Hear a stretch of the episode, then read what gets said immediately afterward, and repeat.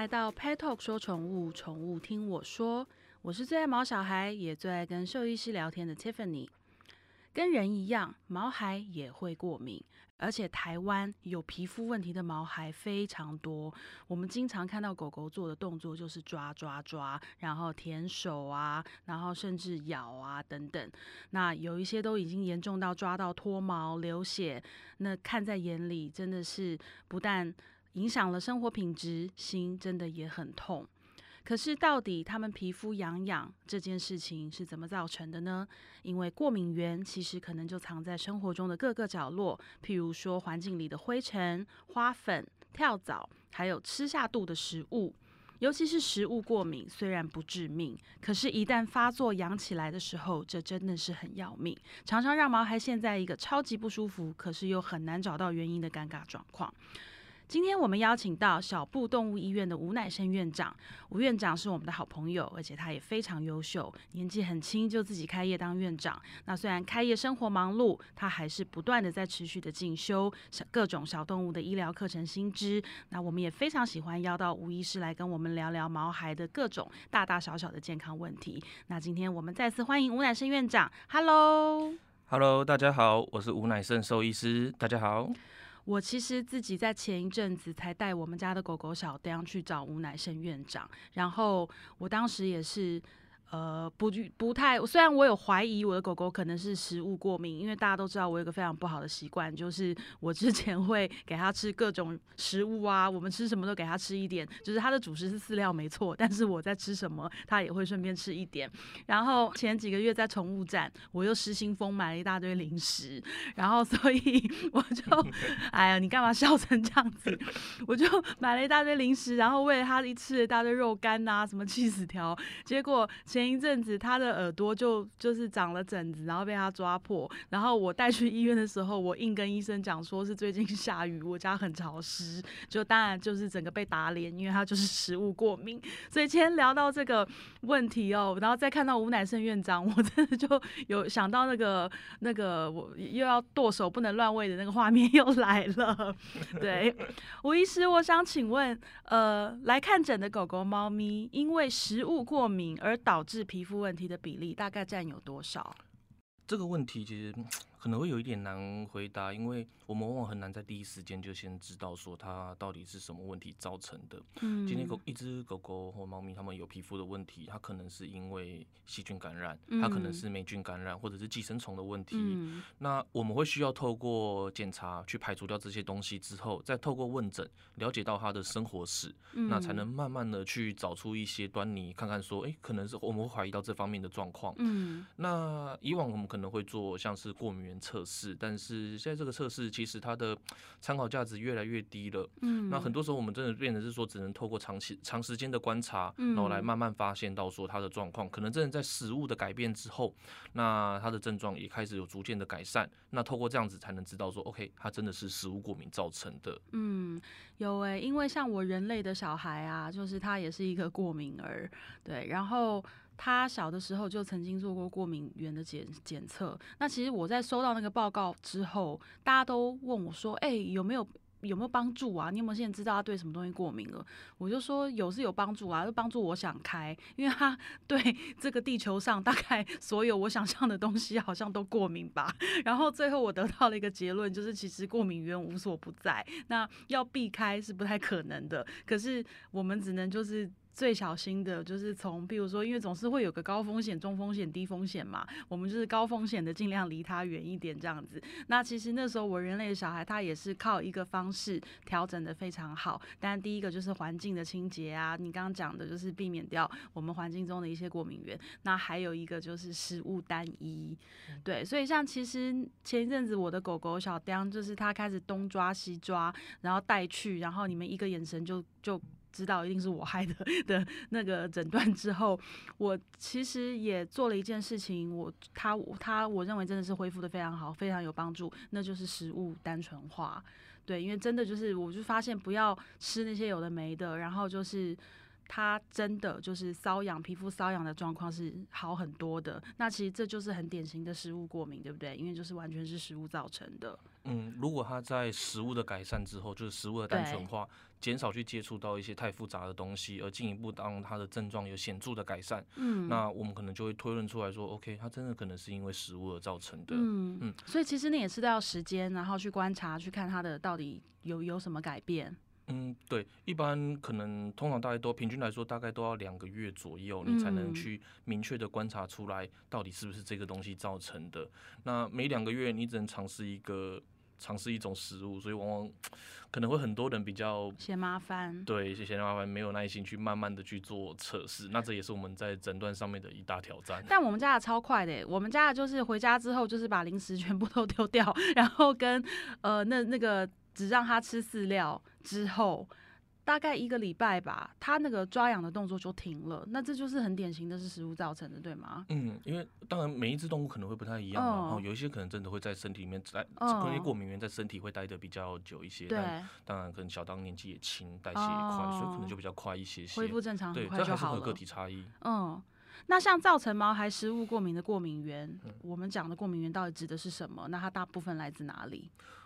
我们平常在讲过敏源的话，如果就食物来说，通常其实都是来自于蛋白质，对，就是来自于肉的种类。所以各位家长其实在带小朋友去看那个看兽医的时候，你会发现到，医生会常常问你们，目前他吃的饲料是什么肉？是哪一种东西？因为这就是我们会需要去了解他过往的使用的东西。那进一步可能会建议说，在未来的皮肤的控制上面，我们会提出一些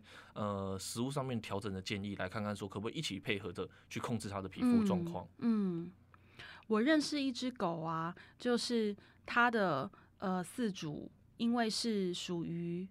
鸡蛋不要放在同一个篮子内型的饲主，所以。他为了避免风险，他会帮他的狗狗一直换饲料，一直换饲料的品牌，然后一直换饲料的食物来源。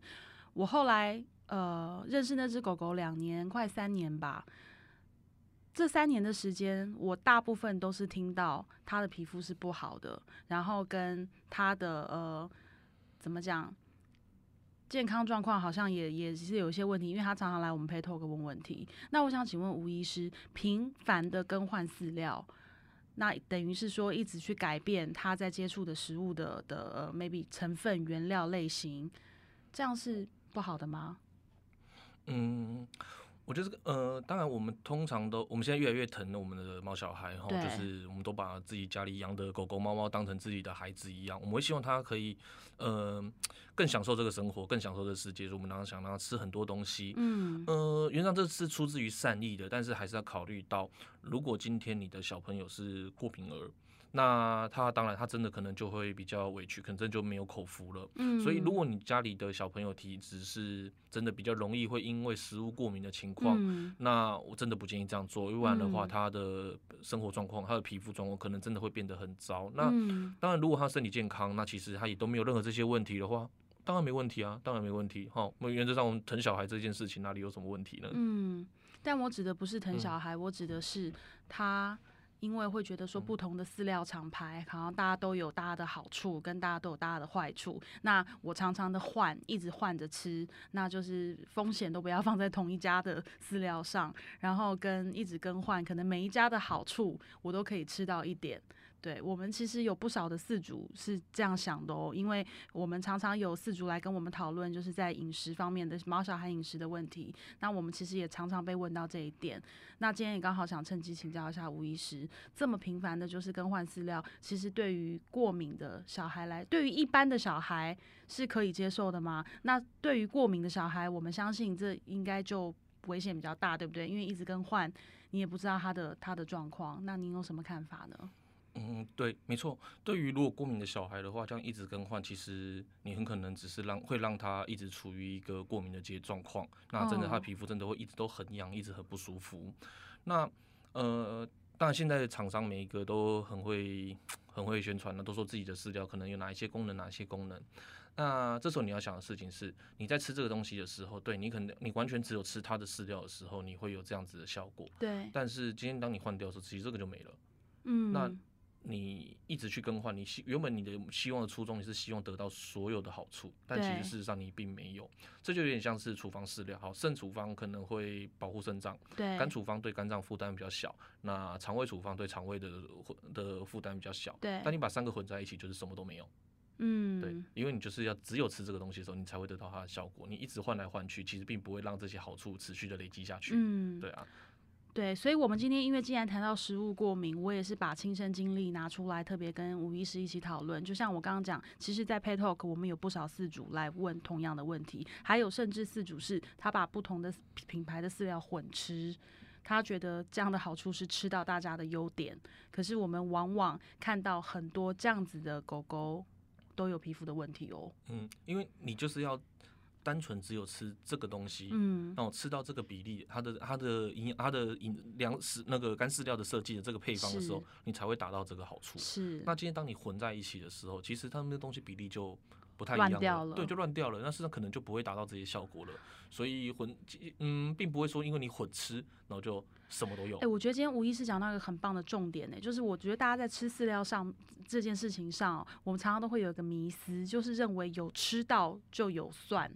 就是好像这个饲料你把它吃进去了，你就算有吃到它的好处，吃到它的优点了，对。可是我们都忽略了比例这件事情，嗯，就好比例如说，好像皮肤的饲料好了，它里面可能就是会有添加一些。例如说像不饱和脂肪酸、Omega 3、Omega 6这类的东西，然后它可能可以帮助皮肤的稳定。但你今天就是要吃到这个量的时候，你才会吃到足够的浓度。今天你把它跟其他饲料或许再加另外一个 B 饲料对半混合了，那实际上你就算吃到饱的情况下，它实际接受到的浓度只有它的目标的一半，那这时候效果就会比较差了。对，原来是这样子。那像同样都是抓痒。你们看到一只狗来，然后抓，那在你们的问诊上面，你们通常都会先从哪一部分开始？我们今天看到一只动物，如果来门诊搔抓的情况的话，当然我们第一个会先看病灶的状态，是不是会有一些很明显的皮屑啦，其他的感染的状况。我们可能会做一些像是要拔毛，看一些它的那个毛囊的状态，可能会用一些例如像胶带去粘贴，沾一些皮屑下来，看看上面是不是有一些奇怪的东西。那在这边我们先初步的排除掉一些像是感染状况，如果看起来它的毛囊健康其实都很 OK，那下一个我们就会问它的生活状态。例如说他吃什么东西，他会不会常常出去玩，常常去哪个位置，会不会常去公园之类的，他的洗澡的频率，这些东西其实都会提供给我们非常重要的线索。那再来就是饲主会不会除了他的饲料之外，会不会三不五时会有今天吃牛排，明天吃羊肉，那之类这样的状况，这些东西都很重要。那我们会从这些线索把它综合起来之后，对，来去推敲出说，他看他可能是什么问题。所以其实有些时候皮肤病并不是说你带来我们就是医生这不是吃药就好了吗？没有，我们会问很多的问题，就是因为我们要去看看说这个问题是不是可以彻底解决的。如果可以的话，让动物少吃一点药，何乐不为呢？因为不找到原因，还是会复发，它还是会再发生啊。是啊。那你们到底是为什么30秒就可以肉眼就判定我的狗是食物过敏？因为我嘛，对，什么态度？你的前科太多了，干嘛这样？对，可是我真的觉得找到原因很重要就像我那时候一直死赖给天气，然后还一直就是骂我老公说，那个我们家因为我每天都把客厅、房间、厨师都打开，我老公说干嘛要这样子搞的，就是家里好干好奇怪。我就说不行啊，因为它就是潮湿，皮肤就会不好啊。对，可是你们30秒就判断。说跟那个没有关系，就是好伤我的心哦。可是也真的很棒，就是还好有带去看医生，还好找到原因，要不然我继续在那边开10台除湿机也没有用啊。因为然后继续喂他吃那个各种到处买来的肉干，然后他还是一样过敏，他还是一样烂，他还是一样皮肤烂烂的，还是一样那个皮肤很破。对啊，所以找到原因真的很重要。那我也想请问吴医师，因为像以我们家小叮当还好是发现的早，就是妈妈很多兽医师的好朋友跟妈妈很敏感，就是一看到他哪里不舒服马上带去找医生。可是像他那次擦了，就是你有开那个擦耳朵的药，然后因为他已经抓破了，有开了药，然后跟回到家之后，我知道你有耳提面命的，我也有照做，我真的有照做，就是让他只吃他原来的饲料，只吃，对，就是保持食物的单一，那他也好得非常快。那我想请问就是。你们针对一般像这样看到的 case， 你们都会给什么样的疗程跟建议呢？有没有那种就是已经其实是更严重，譬如说已经吃到就是真的是皮肤问题很差，然后跟有甚至很多伤口等等，那这种治疗的方式应该也会不一样吧？有，我们常常会看到一些可能真的已经搔抓很久，稍微有点年纪了，然后他的皮肤可能都已经有过度的角质增生啊，开始反黑这样的状况，其实看起来真的很严重。那甚至在门诊的时候，就无时无刻一直在抓，一直在抓，就是看了之后真的都觉得说他好辛苦。那通常像一个复杂的这样子很严重的皮肤问题的时候，其实他或许他可以一开始可能只是单纯的食物过敏，但是当他在长期一直抓一直抓，把皮肤的表面的一些防卫机制都破坏掉之后，是它会有很多的一些二次性的感染，不管是细菌不管是霉菌。所以我们今天遇到一个很复杂的状况的时候，当然我们第一个我们可能还是会先考虑把它的，如果有感染的状况的话，我们会需要把这个东西给控制下来。之后呢，症状的控制一定也同时也非常重要，你一定要先帮助它止痒。你如果它不止痒，它一直抓一直抓一直很不舒服，那这时候事主可能感觉观感也会不佳，那这时候他可能就不一定会来长期的去做后续的控制了。那除了我们刚刚提到这些药物之外，对不对？那另外像现阶段的话，我想应该已经有一些家长开始在使用这一类的药物，就是所谓的安养块跟安逸肤这两个比较新一点的皮肤药物。我们之所以会有异位性的皮肤炎，其实就是他们在接触到过敏原之后，那身体里面会产生一些发炎的物质，这些发炎物质它会堆积在皮肤的表层，然后这些表层的这些发炎物质，它会吸引很多的白血球过来，而进一步造成皮肤表面的发痒，然后就是这样才开始痒的。这就是为什么吃了东西皮肤会痒。对，那这两种药物的话，对不对？它们其实就是去阻断这个发炎机制，而进一步去减少说让这些过度的这些发炎的细胞去聚集在皮肤上面，而达到长期的控制。那甚至像是安逸肤，它更是像是会精准的去瞄准这些发炎物质，把它给综合掉，然后透过这样的方式来去做处理。所以有一些可能使用过安逸肤的家长可能会觉得说，哦，这个一针好贵哦。而且医生都会跟你说，他其实打一次可以维持1个月，为什么我家的只能维持1周，只能维持2周？其实这个是因为当你刚开始来看的时候啊，你身体的表面已经累积了太多的发炎物质了，所以它进去里面的时候，对，它会被消耗的很快。那当你使用到第2针或者是第3针的时候，那身体里面的发炎物质其实已经慢慢的被控制住了，量已经开始很少了。这个时候你就会看到，你可能真的是1个月，甚至只要1个半月一次，事实上可能都 OK 的。在刚开始可能要多一点耐心，去等待它这个药物开始生效，这样子。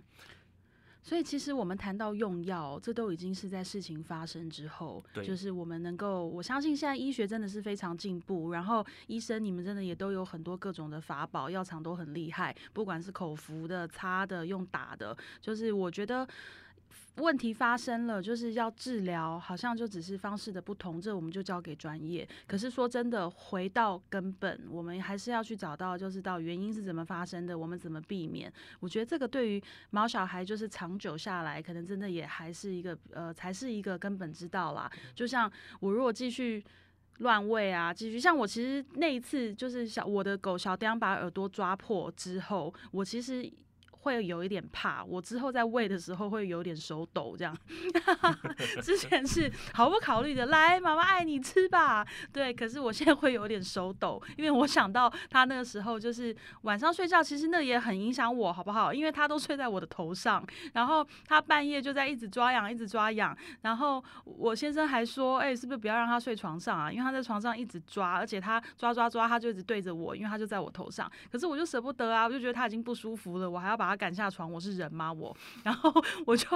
我们就真的是好几个夜晚，就是也是被他这样不停的抓到我们，其实睡眠也都睡得很不好。所以那其实是他很难受，我们也很难受。重点是我真的都希望去帮他抓，就是看他抓得好累，我都觉得好可怜的，我就是很想跟他说，来哪里，妈妈帮你抓。可是我们办不到啊，所以我觉得就是爱他跟害他，其实有时候真的是一线之隔，对不对？所以真的还是要奉劝饲主们，就是是你们家小朋友因为食物过敏啊，其实不是只是发生在就是所谓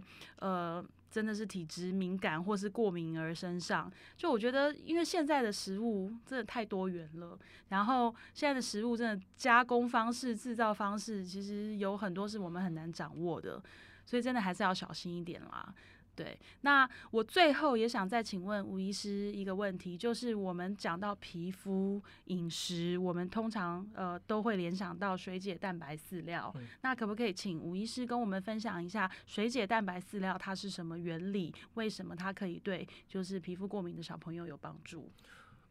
我们刚刚有提到，其实小朋友他们会过敏，其实就是对于蛋白质这件事情。那蛋白质到身体里面之后，其实也是透过我们的消化系统先分解成氨基酸再吸收。那所谓的水解蛋白，其实就是他们在制作的过程当中，就是先使用一些水解的技术，先把它直接分解成更细小的分子，也就是氨基酸。所以吃进去之后，我们就直接吸收。而这类的东西，它是比较不会去激起我们身体里面的过敏反应。所以当你在有些时候我们想要试看看说，这只动物到底是不是食物过敏？其实我们就是控制变因，我们其他的饲养状况不变，那我们只是单纯的去给予它水解蛋白的饲料，而它在使用完之后，可能 maybe 我们用了2个月、3个月之类的，那使用完之后，你明确的在家里注意到，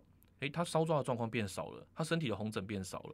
那这时候其实大家就可以知道说 ，OK， 它真的是因为食物方面的问题了，那真的未来你们在饮食上面的给予，真的就要特别特别的小心，然后不要一个不小心，又让它吃一点点心，啊，就前功尽弃了。